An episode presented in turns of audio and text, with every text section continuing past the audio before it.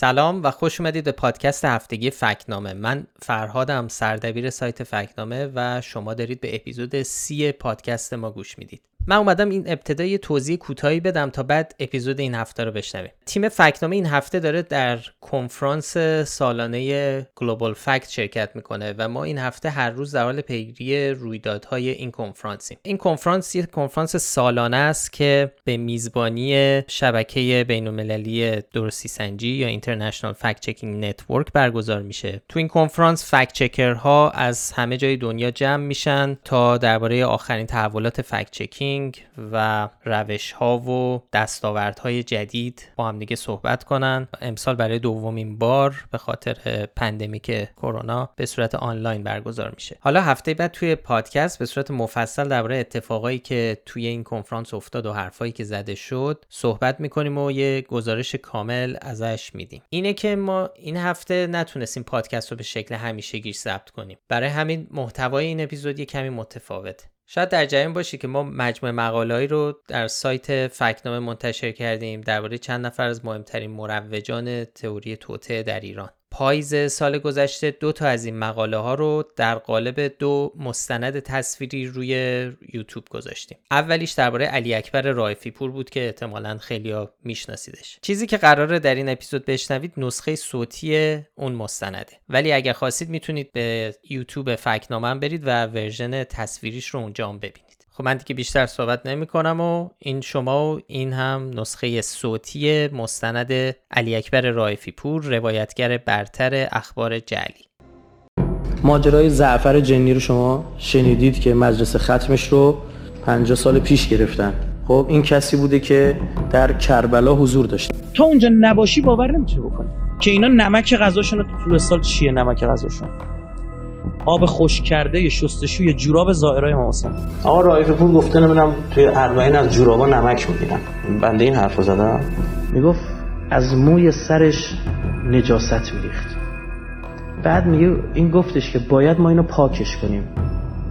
همین جنگیره. و چیکار کنیم؟ گفت باید رو سر این ادرار بکنیم حالا بعضی موقع ها بیشرف ها مثلا به شکل مهارم ظاهر میشن تو خواب. آدم مثلا تو خواب خدا نکرده با مهارم خودش داره نزدیکی می‌کنه. اون جنیه در خواب میاد به این سرویسه جنسی می‌کنه. شما کسی تو که مملکت نبود که اینا باش نفرن از رئیس جمهور و قوه قضاییه و نماینده مجلس ها همه رو پریده اینا سر ماجرا گیر دادن ما بی‌انصافی کرد. برید این چی شد. بخش نظراتشون بمباران نظریش توسط خود بچهای بسیجی. حزب کمونیست چین اومده مجمع تشخیص مسئله نظام. گفته از مجمع یه گروهی رو ما می‌خوایم بفرستید از آدمایی که بیان اونجا. خب از اونجا ما تماس گرفتن گفتن آقا تو این حوزه کاری که اینا خواستن یکی از اون بعد ما نگاه کردیم شما سر در میاری. 80 میلیون نفرن جمعیت حزب کمونیست چین یک میلیارد و 380 میلیون نفر دارن مدیریت می‌کنن.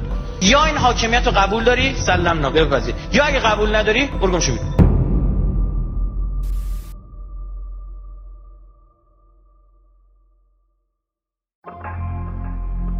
علی اکبر رائفی پور زاده 1363 احتمالاً پرمخاطب ترین مروج خبرهای ساختگی و نظریه های توطعه در میان جوانان معروف به حزب اللهی است. ادعاهای مطرح شده در سخنرانی های او با وجود عجیب بودن در شکل دادن به طرز فکر بخش وسیعی از نیروهای متصل به قدرت نقش تعیین کننده دارند. از جمله اعضای بسیج که میزبان بسیاری از این سخنرانی ها هستند. آقای رایفی پور لیسانس حسابداری دارد.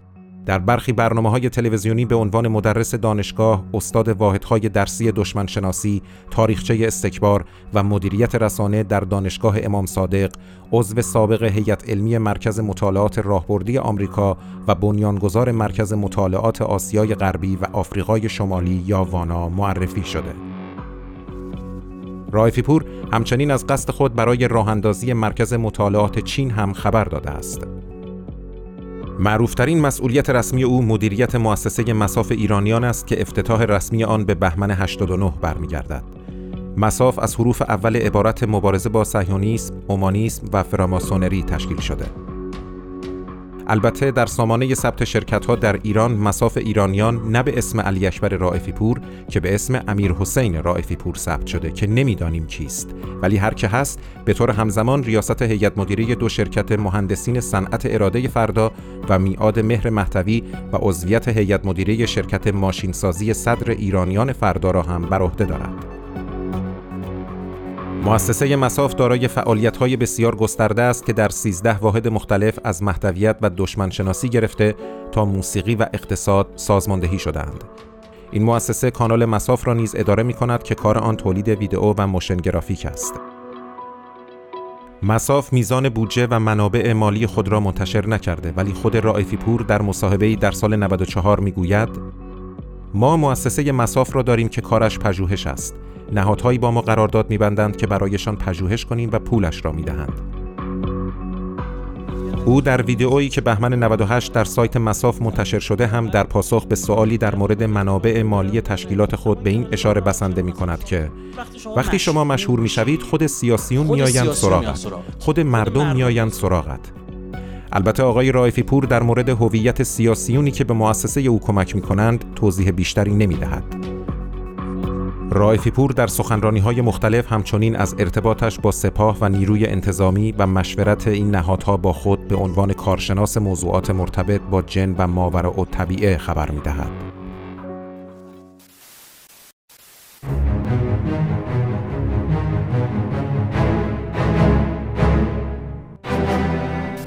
برای علاقمندان به تحقیق در مورد نظریه های توطعه احتمالاً پیش از محتوای ادعاهای علی اکبر رائفی پور روش استدلال او قابل توجه خواهد بود.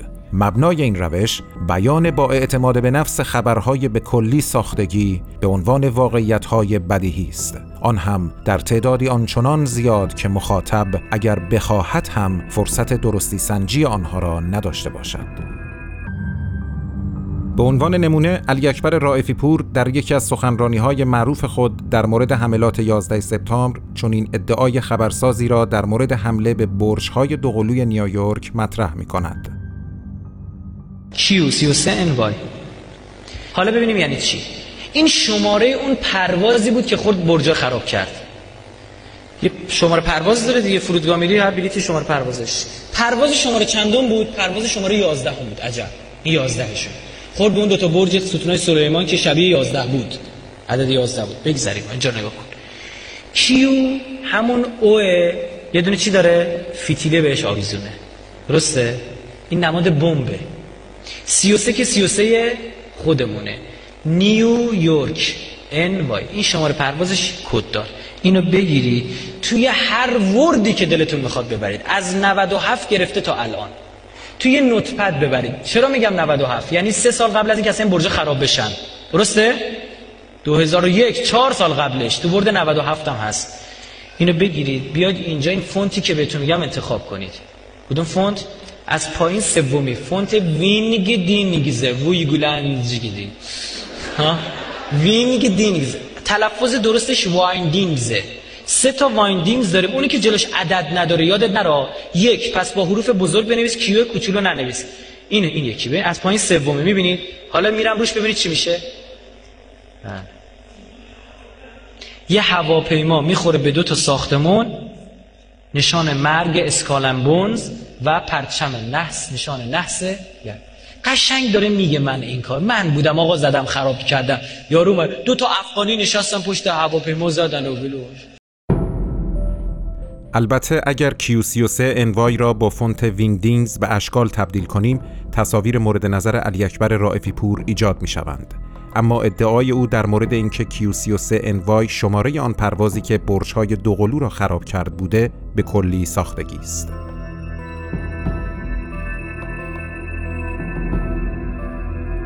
شماره پرواز چهار هواپیمایی که در 11 سپتامبر 2001 به دو برج مرکز تجارت جهانی نیویورک و ساختمان پنتاگون کوبیدند و آخری هم سرنگون شد عبارت بودند از AA11 UA175 UA93 و AA77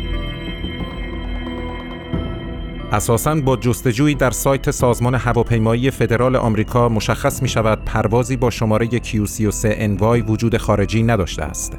این شماره ساختگی به سادگی همان چیزی است که اگر با فونت مورد اشاره آقای رائفی پور تبدیل شود شکلهایی که به درد ادعایش می‌خورند یعنی اسکلت و ستاره ششپر و غیره را ایجاد می کنند.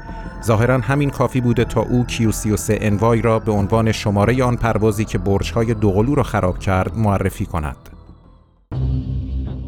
رائفی پور در سخنرانی جداگانه در مورد حملات 11 سپتامبر تصاویری را نمایش می دهد که افرادی با تا زدن اسکناس های 5, 10, 20, 50 و 100 دلاری ایجاد کردند و می‌گوید این تصاویر اوریگامی منشأ حملات را اثبات می کنند. اما اینجا فقط کافی اوریگامی کنی. خوب نگاه کن خوب گوش کن. اوریگامی کنی دلار رو به چه شکلی؟ به شکل هواپیما. به شکل موشک. هواپیما درست می‌کنی؟ به شکل موشک درست بکنی اینو می‌بینی. تو پنج دلاری هر دو تا برج سالمه. توی ده دلاری نوکش آتیش می‌گیره توی 20 دلاری آتیش میاد پایین تر. ها؟ داره روند ریزش برج وسط کشیده. توی 50 دلاری برج ریخته توی 100 دلاری هم دودش بلنده فقط آتیشش رفته هوا. عزیزم بهت گفتم نمادگرایی می‌کنه برات آماده می‌کنه ذهن تو. اطلاعاتی که علی اکبر رائفی پور در مورد 11 سپتامبر و موضوعات مشابه دیگر به مخاطبان خود می دهد ظاهرا حاصل تلقی هر آنچه در اینترنت وجود دارد به عنوان مستندات تاریخی است حتی اگر در حد کاردستی با اسکناس باشد. به همین ترتیب او در سخنرانی مفصلی در مهر 89 با جدی گرفتن پیشگویی های حاکی از پایان جهان در سال 2012 یا 1391 و فیلمی هالیوودی با نام 2012 می‌گوید در این سال یهود می‌خواهد سلطنت جهانی خود را اعلام کند. او سپس شرحی را از تصورات خود در مورد معنی جستجوهای اینترنتی ارائه می کند. ببینید نتیجه سرچ کلمه 2012 پایان تاریخ چقدر سرچ شده؟ 8 میلیون و 40 هزار بار این کلمه سر... مطلب عضو می‌خوام. در موردش 8 میلیون 40 هزار مطلب وجود داره. 2012 The End of World. چقدر؟ 26 میلیون و 500 هزار مطلب در موردش وجود داره تو محیط اینترنتی و فضای مجازی. خیلی جالبه. 2012 و ایران. چه ربطی به ما داره 2012 چه جهانی دیگه ها؟ 2012 و ایران 18 میلیون 200 هزار تا مطلب وجود داره. طبیعیه این دوستا؟ نه خیر. ماجرا 2012 به ایران گره خورده است. اصلا 2012 بهانه است واسه زدن تشیع. نوستراداموس 2012 ایران. آخه اینا میگن نوستراداموس 2012 پیش بینی کرده بوده دیگه. درسته؟ آره یا اقوام مایان ها اون هم پیش بینی کرده بودن. اما چه ربطی داره 2012 به, به ایران؟ نوستراداموس چه ربطی داره به ایران؟ چقدر؟ یک میلیون هشتاد هزار مطلب. طبیعی این؟ اصلا و ابدا. یعنی مطلبی هست که آقای نصراداموس نوشته شده مطلبی. در مورد 2012 نوشته شده و در اون مطلب اسم ایران هم هست. یه تری بر ایران هم هست.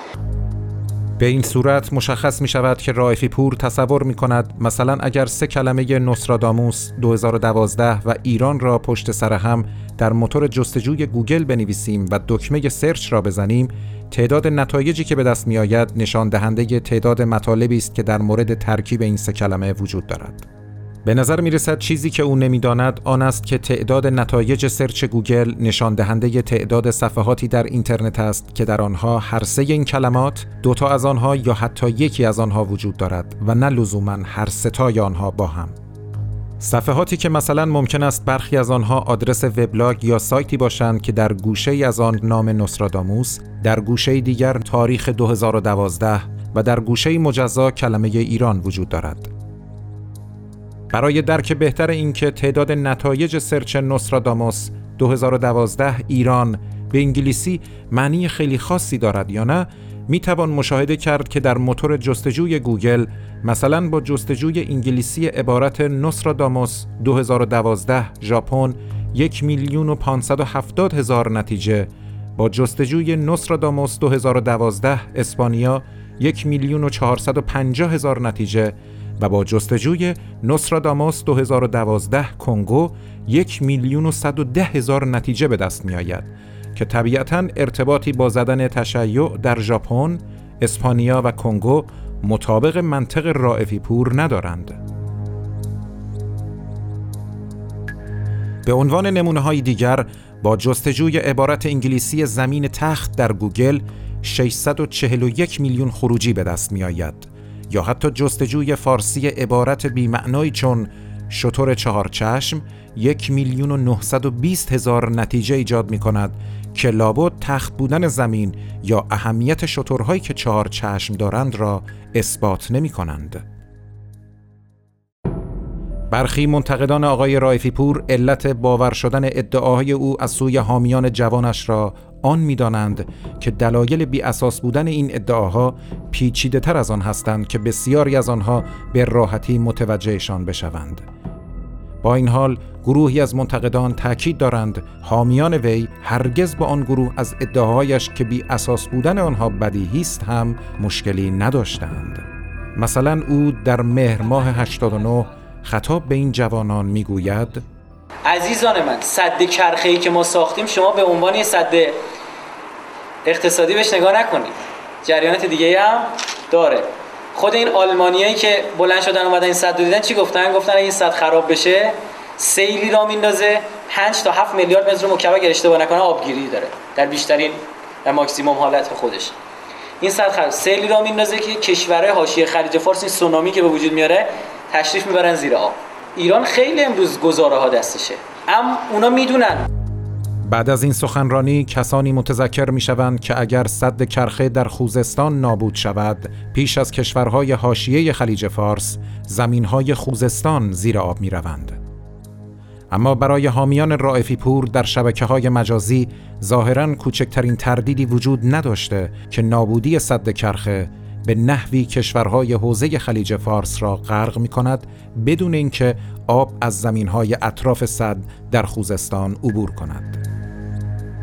به همین ترتیب وقتی رائفی پور ادعای جنجالی خود را در مورد نمک غذای حاضران در راهپیمایی اربعین در عراق مطرح می کند برای این مخاطبان که بسیاری از آنها راهپیمایی را از نزدیک دیدند سوالی ایجاد نمی شود تو اونجا نباشی باور نمی‌تونی بکنی. که اینا نمک غذاشون تو طول سال چیه نمک غذاشون؟ آب خوش کرده شستشوی جوراب زائرای امام حسین جورابا رو با آب میشورن اون آب خشک می‌کنن تش یه چیزی میمونه دیگه ها؟ اونو میسابن به نمک میریزن رو غذاشون.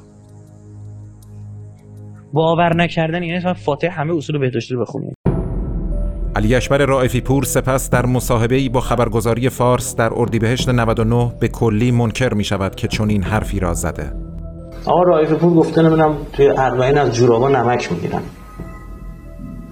و اینا رو مثلا بنده این حرفو زدم. چرا این فضا رو دارن درست می‌کنن؟ فضا دشمنه. می‌خوان بگن حرفای ایشون حرفای ایشون با چیزه در واقع وهمیاته. تمسخر فضا فضای تمسخر.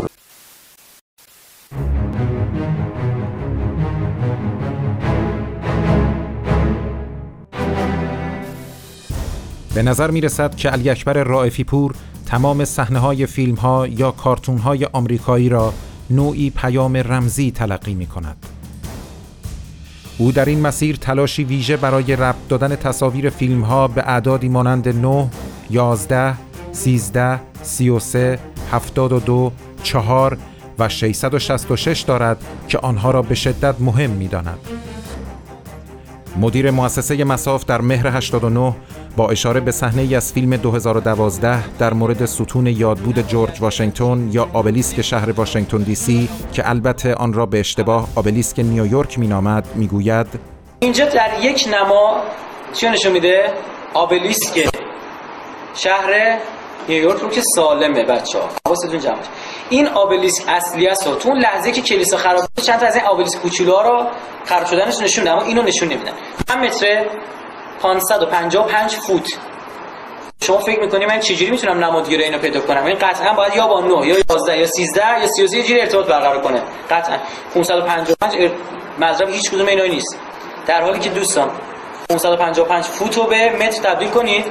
میشه چند متر؟ 169 متر.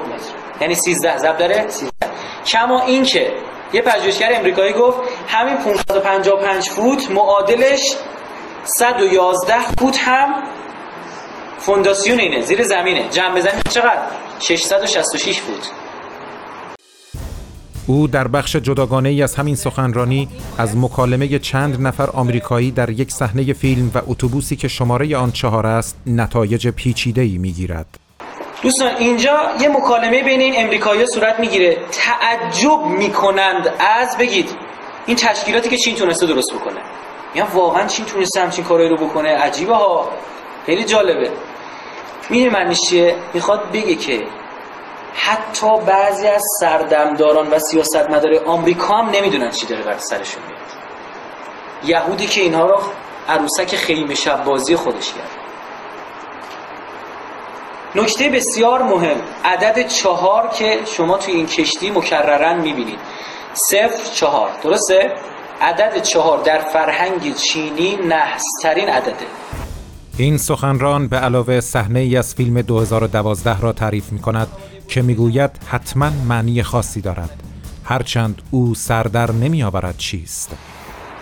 نماد روسیه در این فیلم یک فرد بگین پولداریه که قماربازی می‌کنه و حتی اینقدر پرروه می‌خواد تو این کشتی کیو ببره؟ چیا رو می‌خواد ببره؟ کلکسیون ماشیناشو می‌خواد ببره. خیلی پرروه که نمی‌تونه ببره. میاد میره اونجا اما نگاه کنید یه دو تا دو... یه دختر یه جفت به دو قلو داره دیگه درسته؟ یکیشونو می سوار می‌کنه اون یکی هم سوار می‌کنه اما خودش میفته میمیره. نمی‌دونم حالا چه برداشتی میشه کرده از این برداشت مختلفی میشه کرد. اما حداقلش اینه که ما می‌تونیم نتیجه رو بگیم روسیه دچار یک تحولی میشه و بعد می‌تونه به این حلقه و این جرگه بپر بپیونده. این تغییر رو می‌تونیم شوروی بدونیم خب؟ می‌تونیم یا نه؟ اتفاقاتی که می‌خواد بعدها بفته بفهم بله ممکنه مثلا بخواد به دو قسمت تقسیم بشه. آها می‌تونه آخه می‌دونی کشور روسیه بخش اروپایی و آسیایی داره. درسته؟ دو بخشی یک ترکیه و روسیه کشور دو قاره ای شاید این معنا رو داشته باشه که مثلا قاعدتا بخش اروپاییش خواهد بود دیگه. بتونه سوار بشه حالا برداشت مختلف میشه. علی اکبر رائفی پور بر مبنای تصوراتی که از سال 2012 دارد در اردیبهشت 90 در مورد ظهور شیطان در سال آینده هشدار می‌دهد و هشدار خود را به مجموعه آمریکایی X-Men مستند می کند. X-Men از همین موضوع شروع شد. بچه الان که اینا X رو علنی کردن می‌دونی معنیش چیه؟ به معنای نگاه کنید به معنای ظهور شیطان. یعنی اعتقاد دارن تا سال 2012 باید زمین رو برای ظهور خود شیطان آماده بکنن. ظهور زودرس آخر زمان زودرس. قبل از اینکه آخر زمانی برسه. کریس آنجل مثلا هفته‌ای اینقدر روز بلند میشه میاد ایتالیا توی واتیکان یه شخصی داره آموزش میده. پس فردا یارو مسیح موعودی که می‌گفتید اینه معجزه بکنه. این همه کاری که مثلا دیوید کاپرفیلد می‌کرد و کریس آنجل.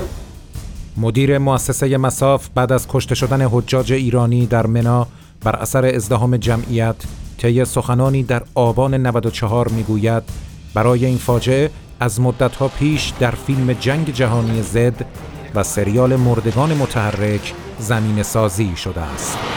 ببینید اینا میان می‌خورن به در و دیوار. ببینید چه چجوری دارن ترسیم می‌کنن اینا رو چه شکلای عجیب می‌خورن به در و دیوار و کشته میشن. ببینید سراشون می‌خوره به دیوار میترکه. میرن زیر دست و پا زیر دست و پا کشته میشن.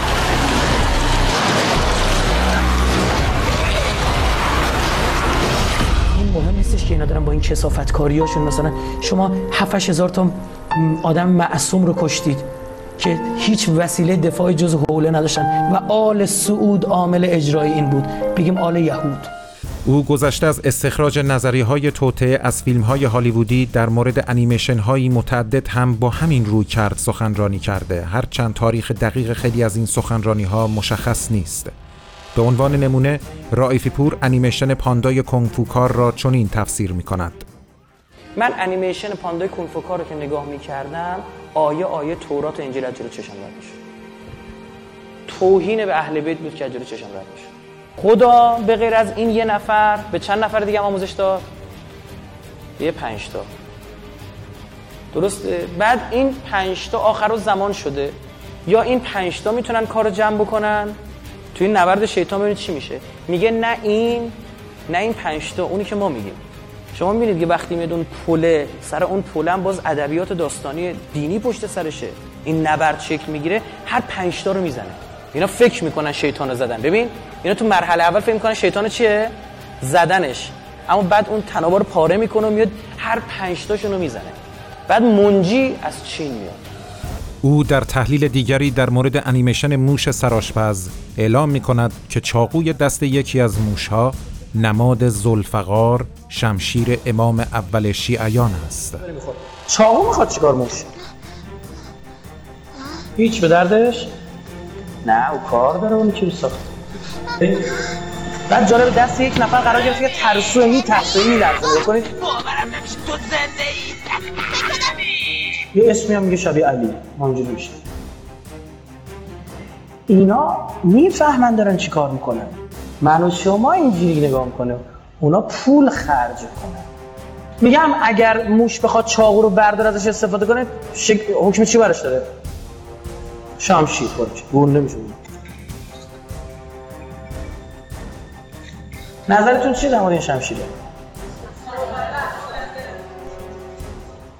بله.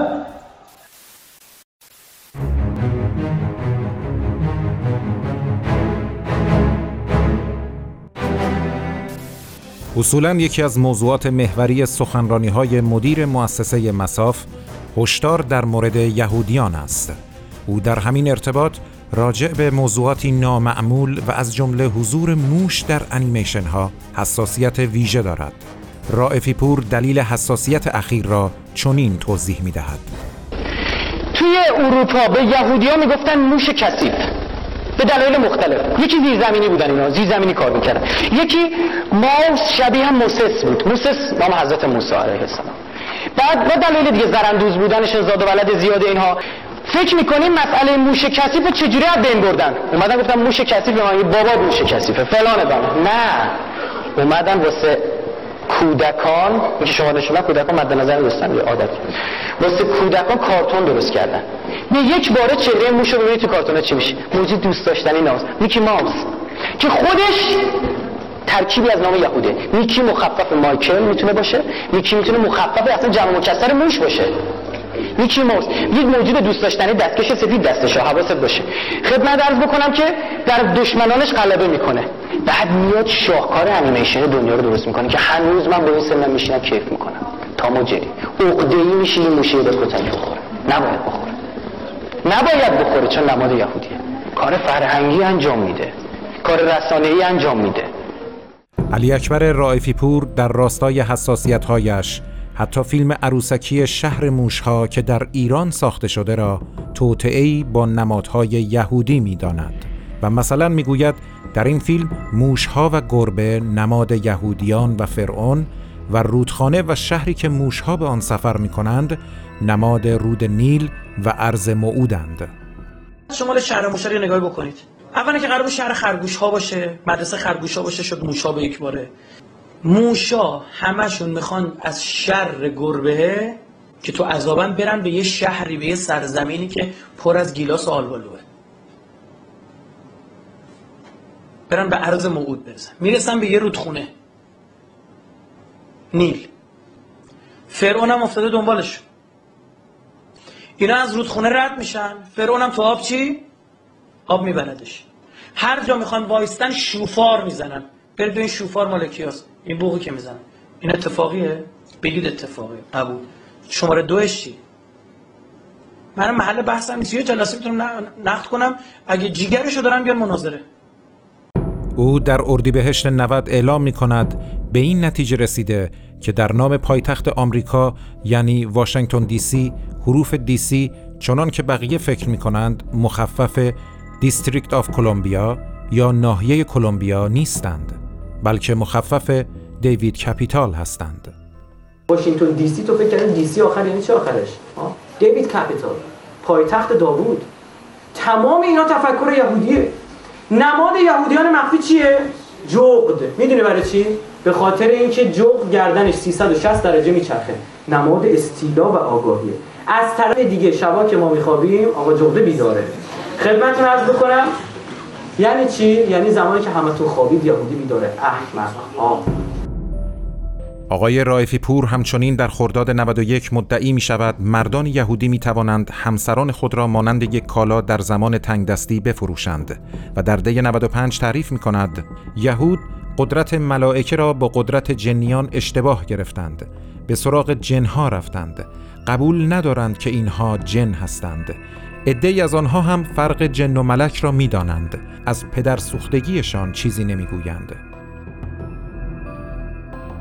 تصورات رائفی پور در مورد یهودیان البته فقط به سخنرانی در جمع هواداران محدود نمیماند و بعضا دستمایه پرونده سازی امنیتی برای افراد هم می شود. از جمله برای زندانیان محیط زیستی که اطلاعات سپاه آنها را در اواخر سال 96 به اتهام جاسوسی دستگیر کرد و فعالان حکومتی همچون علی اکبر رائفی پور با حمایت از این اتهام بر مبنای نظریه های توطعه عملا برای اعدامشان تلاش کردند. هرچند اتهام به حدی بی اساس بود که حتی در حکم بهمن 98 قوه قضایی علیه این زندانیان اثری از محکومیت به خاطر جاسوسی برای اسرائیل وجود نداشت و شدیدترین احکام صادر شده به اتهام مبهم همکاری با آمریکا بود و آن هم نه جاسوسی برای آمریکا. علی اکبر رائفی پور در خرداد 97 برای اثبات ارتباط زندانیان محیط زیستی با اسرائیل با استناداتی ساختگی ادعا می کند که عدهای از آنها یهودی هستند ولی به کسی نگفتند یه جاسوس حرفه‌ای. گفتن نه آقا آ نخبگان مملکت رو روندید و چه و چه و چه اینطور. ببین بعد جالب وقتی میاد این طرف تو همین ورم چی می‌بینی؟ شبکه از یهود مخفی می‌بینی. کسایی که خیلی حرفه‌ای یهودیتشون پنهان کرده بودن برای نفوس جمهوری اسلامی اسما اسلامی رفتارها اسلامی جاهای مهم رفتن و جالب وقتی حالا تو خونهشون وارد شدن دیدن اینا آرد جدا دارن. کشر و غیر کشرشون رو رعایت می‌کنن حلال و غیر حلالش بر مبنای دیانت یهود. و الان هم باز داده بیدار راختن آقا اینا که آقا حالا جالب پرونده دست سپاهه. کسایی که اصلا پرونده دستشون نیست اومدن میگن اینا جاسوس هستن تو که پرونده دست نیست کجا می‌بینی جاسوس هستن آقای رائفی پور پس از مرگ مشکوک کاووس سید امامی استاد دانشگاه و یکی از متهمان پرونده در زندان اوین در 19 بهمن 96 که سپاه اصرار داشت دلیلش خودکشی بوده مدعی می شود بزرگترین شبکه جاسوسی که تا الان تو کشور ما تو بعد 40 سال گرفتیم. چه فشاری الان دارم میارم میگن اینا جاسوس نیستن. کیان؟ کی پشت این؟ طرف سه نسل قبلش گوش کن سه نسل قبلش تو تسوج یهودی بوده از یهودی تسوج قریه تسوج بوده. این سخنران در جای دیگر ادعاهای عجیبی را در مورد نحوه مرگ دکتر سید امامی عنوان می کند. آوردن اعتراف این یکی نشونش دادن. گفتن تموم شده لو رفتید. گفت پس من یه فرصتی بدید. رفت تو سویت فنی خودکشی کرده این آدم. فنی که یادم اصلا استرس نداره برای موقع خودکشی. فیلم اونجا هست. بردن اینا رو های مجلس نشون دادن به کمیسیون امنیت ملی اینا نشون دادن که متوجه بشن. با این کارش این آدم دو سه تا پیام داد. یک شبکه لو رفتی. و چقدر معتقد این آدم. به شبکه فهمون لو رفتی. دو شبکه از من نتونستن حرفی بکشن که خودم کشتم. فیلم خودکشی کاووس سید امامی که رائفی پور از آن سخن می‌گوید ویدئویی است که اطلاعات سپاه 23 بهمن 96 در مجلس به نمایش در میآورد هرچند برخی نمایندگان حاضر در جلسه پس از نمایش آن تاکید می کنند که در ویدئو لحظه خودکشی دکتر سید امامی دیده نمی شود.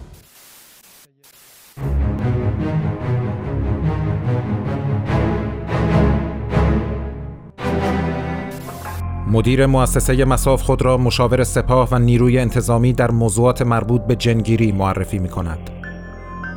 سخنرانی های بیشمار علی اکبر رائفی پور در مورد جنها حکایت از آن دارند که او صحبتهایی را که ظاهرا از جنگیرها یا مدعیان اطلاع از موضوعات شیطانی میشنود واقعیت می‌داند. از باب نمونه در صحبتهایی که ویدئوی آن مرداد 96 منتشر شده تعریف می کند من در یه پرونده شدم با واسطه یعنی یکی از افرادی که روی این پرونده این کار می‌کرد اومد پیش من. گفت آقا این فیلم بازجوییش؟ من همه رو نشستم نگاه کردم. این داستانش و فلان و همان اینجور چیزا. حالا با مراوده برقرار شده یه سری من مطالب علمی هرچی داشتم بهشون دادم و می‌گفت یک دختری آورد اومد خونش می‌گفت ما هیچ کدوممون به زیبایی این دختر دختری تو عمرمون نیده بود بعد میگه این به یک باره پوزش جمع شد عین میمون شد. اینی که دارم برای شما نقل می‌کنم نه یک نفر بگه چند نفر نقل کنه اینو؟ سی چهل نفر آدم. خب؟ این میمون شد. بعد می‌گفت عین مار میخزید از تو شومینه می‌خواست بره بیرون. نمی‌تونست بره. می‌گفت ببخشید دوز می‌خوام. فضله مینداخت. اونجا که نشسته من قندون چینی بود. گفت اندازه این قندون. گفت مکفو ازش میافتاد. می‌گفت از موی سرش نجاست میریخت. بعد میگه این گفتش که باید ما اینو پاکش کنیم.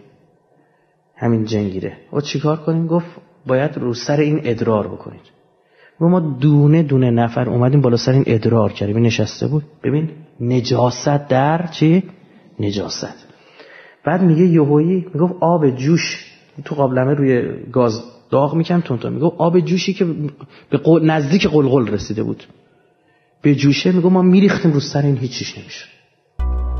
رائفی پور در سخنرانی مفصل دیگری برای هوادارانش در بهمن 92 می‌گوید سر این پژوهشی که انجام دادم مشاور چندین پرونده رمالی و جنگیری و این فرقه ها بودم. من خیلی دیدم که مثلا کارشناس ارشد ادیان آوردن استخدام کردن. تو نیروی انتظامی بوده سپاه بوده جای دیگه بوده. خب اومدن استخدام کردن و اما بعضی از موارد پیش اومده مثلا پیچیده و حاد بوده. احساس کردن مثلا من می‌تونم کمک بکنم. اومدن یا فیلم صحبت اون طرفو برام پخش کردن یا پرونده رو دادن خوندم. یا معمرن یعنی عمر زیاد می‌کنن. تا چهار هزار سال آمده در برخی از روایات اشارات شده. ماجرای زعفر جنی رو شما شنیدید که مجلس ختمش رو 50 سال پیش گرفتن. خب این کسی بوده که در کربلا حضور داشت. ازدواج می‌کنن زاد و ولد دارن تغذیه می‌کنن یعنی غذا دارن. منتها غذاشون غذایی که ما می‌کنیم نیست. در مورد اینم اختلافه اما کلیتش اینه که از ظاهرا از بوی یه سری چیزها استشمام می‌کنن و ارتزاق می‌کنن. از تهمونده غذاها به خاطر اون بویی که را میندازه ارتزاق می‌کنن. مثلا ما داریم که اگه یه چیزی رو خوردید یه گوشتی رو خوردید روی استخورش یک مقدار خیلی کم گوشت باقی بذارید. اینها یا کافرن یا شیعه اسنا عشریه. یعنی یهودی و مسیحی و اینجور چیزا ندارن. از بعضی از سخنرانی های آقای رائفی پور برمیآید که او نه تنها چیزهایی که از جنگیرهای ایرانی شنیده را باور می کند که داستانهای مربوط به جنها در جاهای دیگر دنیا را هم جدی می گیرد. مثلا در بحث مفصلی که تاریخ آن مشخص نیست به معرفی یک جن خارجی می پردازد و او را خالق مانیفست غرب می داند. این جناب آلیستر کراولی این جنی که برش ظاهر شد و این کتاب رو برش دیکته کرد. خودش میگه. اسمش گذاشته آیواس میگه بر من خودش رو آیواس معرفی کرد. میگه ابلیس این رو فرستاد بر من وحی کرد. من این رو هشتم و نهم و دهم آوریل چیکار کردم؟ نوشتم. 1904 107 سال پیش. این جناب آی آلیس کرولی فردی بسیار عجیب و تاثیرگذار در تاریخ جهانه. میگه تمام شریعت اینه. جز این نیست. ببین چنان کن آنچه خواهی کل شریعت بود. هرچی عشق تو انجام بده محدودیتی وجود نداره. جالب بدونید این تبدیل شد به مانیفست غرب. همین سی صفحه کتاب. علی اکبر رائفی پور در بحث جداگانه در خرداد 93 می‌گوید شیاطین به شکل اعضای خانواده مردها به خوابشان میآیند و با آنها رابطه جنسی برقرار می کنند. بعضی موقع طرف مثلا تو خواب برای آقایون پیش میاد. تو خواب مثلا رابطه جنسی با کسی داره و محتلم میشه تو خواب طرف. احتلام داشته. این شیطانی این خواب. خب این رابطه که میگن از همین جنسه. یعنی در عالم واقع نیست. طرف توی خلصه و توی خواب شیاطین گفتیم حوزه خواب حوزه خیال دیگه حوزه همیناست. خوب می‌تونن جلو بده به اشکالی بر اینها ظاهر میشن و حتی زنا می‌کنن. حالا بعضی موقع ها بیشرف ها مثلا به شکل مهارم ظاهر میشن تو خواب. آدم مثلا تو خواب خدا نکرده با مهارم خودش داره نزدیکی می‌کنه. این عمدن این کارو می‌کنن. صبح طرف بلند میشه کل ذهنش دیگه به هم ریخته. اون جنیه در خواب میاد به این سرویس جنسی میده او در یک سخنرانی دیگر با تاریخ نامشخص نتایج یک پژوهش را با موضوع چت کردن با جن ارائه می کند. بچه های خودمون تو دانشگاه علم گفتش که آقا یه سایتی پیدا کردیم. میشینی این طرف میز طرف اونور تو آمریکاست. حالا هر جایی هستش. تو محیط سایبری ممکنه همسایه بغل دستید بشه درسته؟ اما خلاصه این سایت خارجیه. ریز و درشت زندگی تو از پشت کامپیوتر بهت میگه. ریز و درشت زندگی تو از پشت کامپیوتر بده میگی چه غذایی دوست داری؟ برادرت مریضه. پدرت شغلش چیه؟ این میخکوب شده بود ترسیده بود. ما اومدیم یه پژوهش انجام بدیم. سی نفر از سی نقطه کشور یکی در میان همزمان با... اول همزمان با این connect شدن. بلا استثناء آمار سی نفر رو داد. عجیب بود نتیجه واقعا. یعنی بعض از بچه ها ترسیده بودن. اومدیم یه کار دیگه کردیم. اومدیم یکی در میان به اینها گفتیم از لفظ بسم الله الرحمن الرحیم استفاده کنن. نتیجه فوق العاده بود. یکی در میان اون آقا می‌گفت اختلال در connection آقای رائفی پور در ویدیویی که در خرداد 90 منتشر شده در پاسخ به سوال یکی از هوادارانش که از او می‌پرسد شما به عنوان یک استراتژیست نوع پوشاکی که جوانها امروز در کشور استفاده می کنند را چگونه ارزیابی می کنید تعریف می کند؟ اگر عضو بخوام بیزه های مرد حرارتش با حرارت بدن یکی باشه انسان دچار عقیم شدن میشه و نمی‌تونه دیگه ادامه بده نسل خودش رو به خاطر همین ابدا نباید لباسای تنگ پوشیده بشه. این اتفاق داره میفته. یعنی لباسای بسیار تنگ دارن میپوشن که این تاثیر می‌ذاره روی نسل این طرف. اینا هدفمند داره این کار اتفاق میفته. به عنوان مثل شلوار جین کلمه جین در انگلیسی یعنی جن. خدمت شما عرض بکنم شلوار آبی رنگ لی رو می‌ذارن اسمش جین. دقیقا این تشبه به بیلوجینه. یا اخیرا کفش هایی برای خانم‌ها طراحی کردن که یک متر یه متر که عذر می‌خوام یه وجب پاشنه داره. واقعا در حد یک متر اون یک پاشنهشون خدمت شما عرض بکنم پنجه پا شبیه و تشبه پیدا کنه به جن بازم به شکل سوم که ما اینو دو سال پیش ما عکسش رو مثلا دیده بودیم کار کردیم واقعا فکر نمی‌کردیم وارد کشور بشه. اما شد. بسیاری از این تیشرت ها من در نقش های پیچیده روشه اینا تلسمه او البته در مصاحبه ای با خبرگزاری فارس در اردیبهشت 99 اظهارات کسانی که نقل کرده اند رائفی پور گفته شلوار جین منتصب به جنست را ساختگی و بیان چنین مطالبی را کار دشمن می‌داند. رائفی پور گفتن شلوار جین جنه. رائفی پور گفتن اینا نمی‌دونم چی.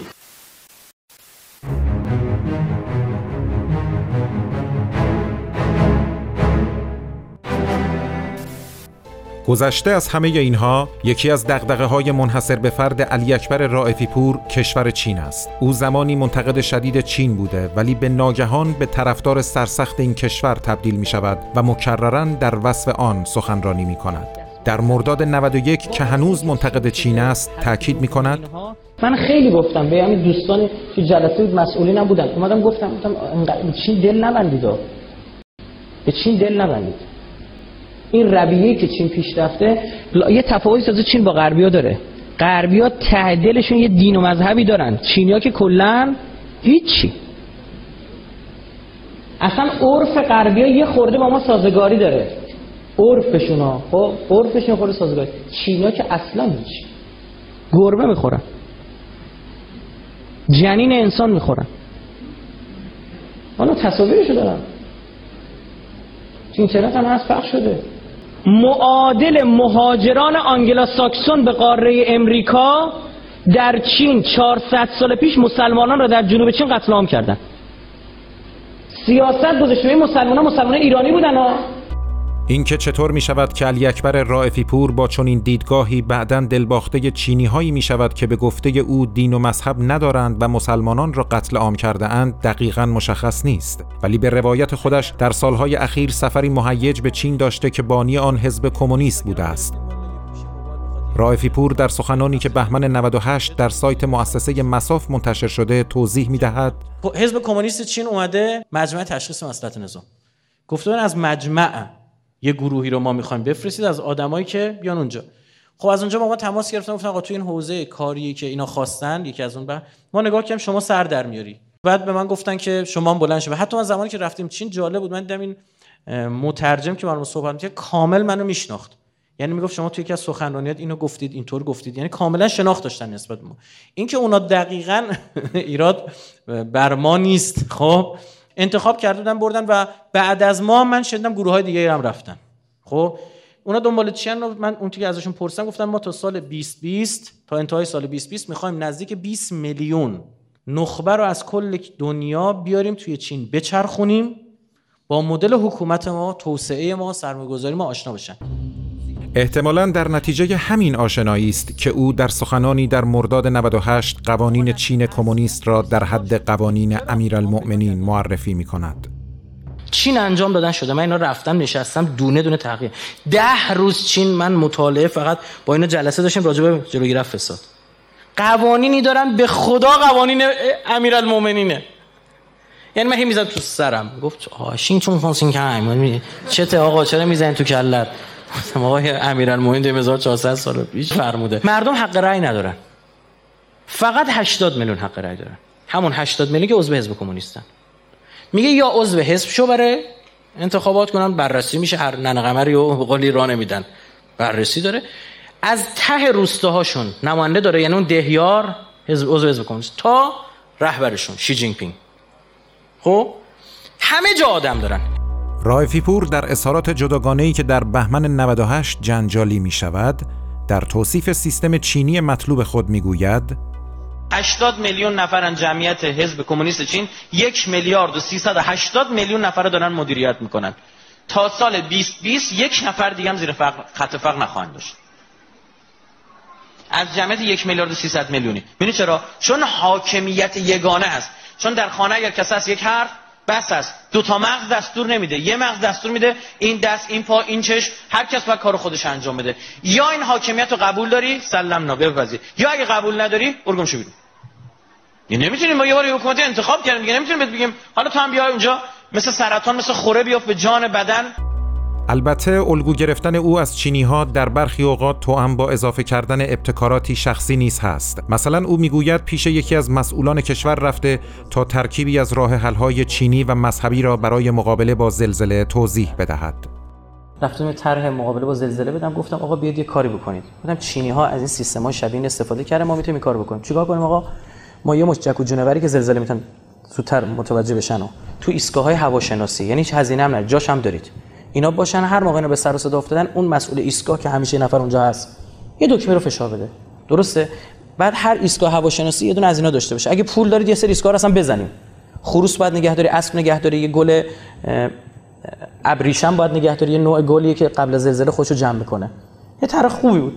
بی هزینه این دکمهشو بزنه. اگر یه مرکز هم تو تهران باشه اگه تو کل کشور هم این کار انجام بدی. هر موقع دیدیم از یه منطقه زیاد داره از این سیگنال میاد یعنی یه خبری اونجا هست. بعد یه سیستمی بس می‌کنیم به تلفن های خونه تلفن خونه زنگ بخوره آقا خونه برید بیرون ممکنه زلزله بیاد. خیلی خوشش من اینجوری باری کلا باری کلا احسن. خیلی عالیه این. خوبه خیلی طرح خوبیه و اینا. بعد گفتم من یه طرح دیگه هم دارم. گفت چه؟ گفتم آقا رسول الله فرموده که امر معروف و نهی از منکر اگه توی جامعه بمیره زلزله زیاد میشه. ما تو تهران باید امر معروف نهی از منکر جدی بکنیم. مدیر مساف همچنین طی سخنانی که با توجه به اشارات آن به عبارت انتقام سخت معلوم است بعد از ترور قاسم سلیمانی در دی 98 بیان شده از تصمیم‌های مهم خود برای آینده خبر می‌دهد. ما می‌خواستیم به چین برویم یک جا پیدا نکردیم راجع به اقتصاد، فرهنگ و تاریخ چین کار کرده باشد. ببینید چه شده که من رائفی پور یکی از تصمیمات مهمم راه اندازی مرکز مطالعات چین است برای اینکه می‌دانم ابرقدرت بعدی چین است. علی اکبر رائفی پور همزمان با پیگیری ایده تشکیل مرکز مطالعات چین در سخنرانی های مختلف خود به تجلیل از قدرت اقتصادی چین می‌پردازد. مثلا در تیر 98 قدرت چین و آمریکا را چنین مقایسه می کند. بدهی آمریکا سر به فلک گذاشت. داره با چاپ پول پیش می‌بره کارش. خب این شرایط شما نگاه بکنید کشورهای اون طرفی دارن قدرت می‌گیرن دیگه آمریکا نمی‌تونه برای چین شاخشونه بکشه. خب تو اگه بمب اتم داری چین هم داره. تو اگه 300 میلیون جمعیت داری چین یک میلیارد و 300 خورده میلیون جمعیت داره. این قدرت های نوظهور آمریکا رو ترسونده. و نه فقط نظامی. شما چین رو ببینید بزرگترین طلبکار آمریکا چین. فقط کافیه چین این دلارایی که از آمریکا دارن بریزه تو بازار. اینا قبلا میترسن جلو آمریکا باید چی شد اینا جرأت کردن؟ هیچی. تو خاورمیانه تو غرب آسیا یه کشوریه که و همه گفت بابا نترسید از قوله نترسید غلطی نمی‌تونه بکنه این سخنران در اسفند 97 از مسئولان ایرانی گله می کند که به اقتصاد چین بی توجهند و با مسئولان آن کشور خوب رفتار نمی کنند. بارها هم بدبخت آمدن گفتن بیا پول دو جانبه. یوان استفاده کنیم. آمریکا بانک رو دلاری می‌تونه تحریم کنه نه یوانی. میگه من بهتون دلار دیگه نمیدم. دیگه تو بانک یه بانک یو با... یکی از بانک ببین انقدر اونجا پول تو چین هست. انقدر بزرگه. ما رفتیم گوانجا اونجا گفتیم بابا یه بانک کوچیک شما بانک استانی شما ایران می‌تونه نجات بده. یک میلیارد و 380 میلیون جمعیت. قدرت بزرگ اقتصادی بزرگترین قدرت اقتصادی جهان. یه تکون بده. بر میگه شما به من به دید فاشه نصف شب نگاه می‌کنی آخر شب. یه استراتژیک نیست. ادعای اینکه یک بانک استانی چین می‌تواند ایران را نجات بدهد در شرایطی مطرح می شود که بزرگترین بانک های چینی به همکاری با تحریم های واشنگتن علیه تهران پرداختند و بسیاری از این بانک ها حتی حساب اتباع ایرانی را برای پرهیز از تحریم احتمالی آمریکا بستند. در هر حال بسیاری از حامیان رائفی پور با دفاع از این قبیل صحبتهایش او را صاحب نظر اقتصاد می دانند. خود این سخنران در مصاحبه تلویزیونی در فروردین 99 در پاسخ به اینکه چه درسی خوانده از تحصیلات اقتصادیش سخن می‌گوید. من رشته دانشگاهی مثلا هیچ ارتباطی حساب دارید؟ بله خب درست بوده آره. من بعدش اقتصاد خوندم اقتصاد مقاومتی خوندم یعنی مجموعه برگزار کرد و منم شرکت رفتم سر کلاسم نشستم آها. بعد به خاطر بحث اقتصادی این ده سالم نگاه کنم همین سال اقتصادیه خب؟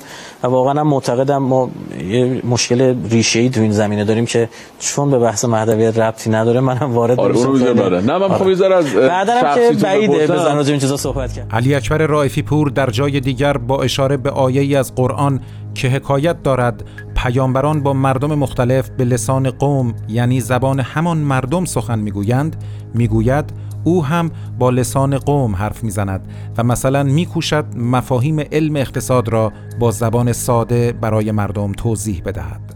جی دی پی ما حالا من اینم بگم سعی می‌کنم کاملا غیر آکادمیک صحبت بکنم یعنی اینکه عامه باشه قابل فهم باشه. یه جایش دیگه چاره نیست منتها خیلی نیست. یه پنج درصدیش مجبوریم اصطلاحات استفاده کنیم. فردا متهم میشیم که نه کوچه بازاری حرف زد. نه من دارم به لسان قوم حرف می‌زنم.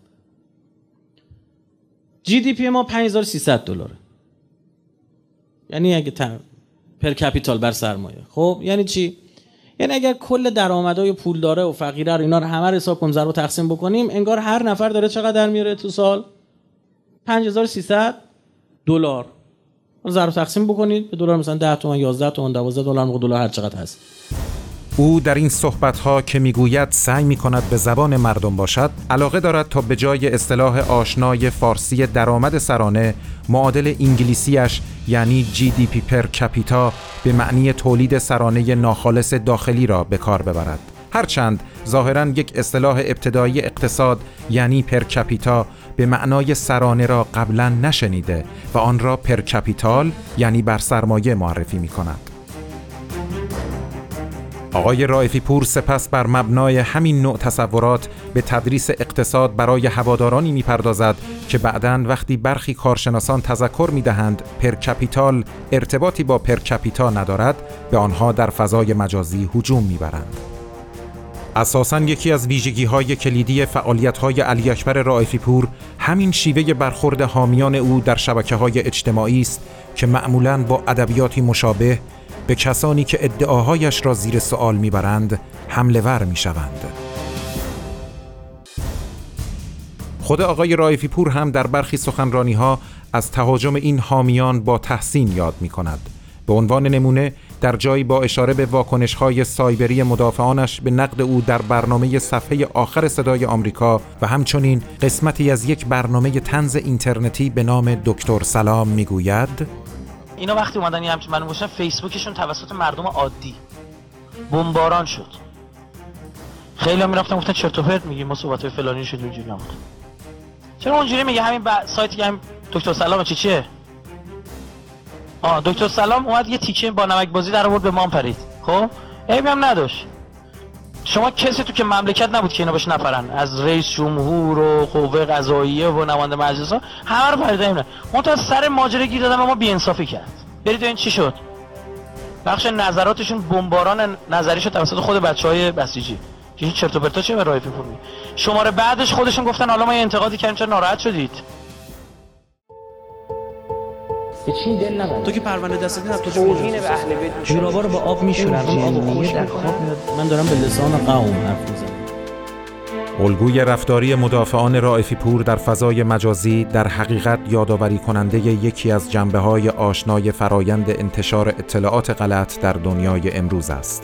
یعنی سازوکار بسیج مدافعان اخبار ساختگی در فضای سایبری به گونه ای که سایر شهروندان جرأت راستی آزمایی این اخبار و زیر سوال بردن مروجانشان را نداشته باشند.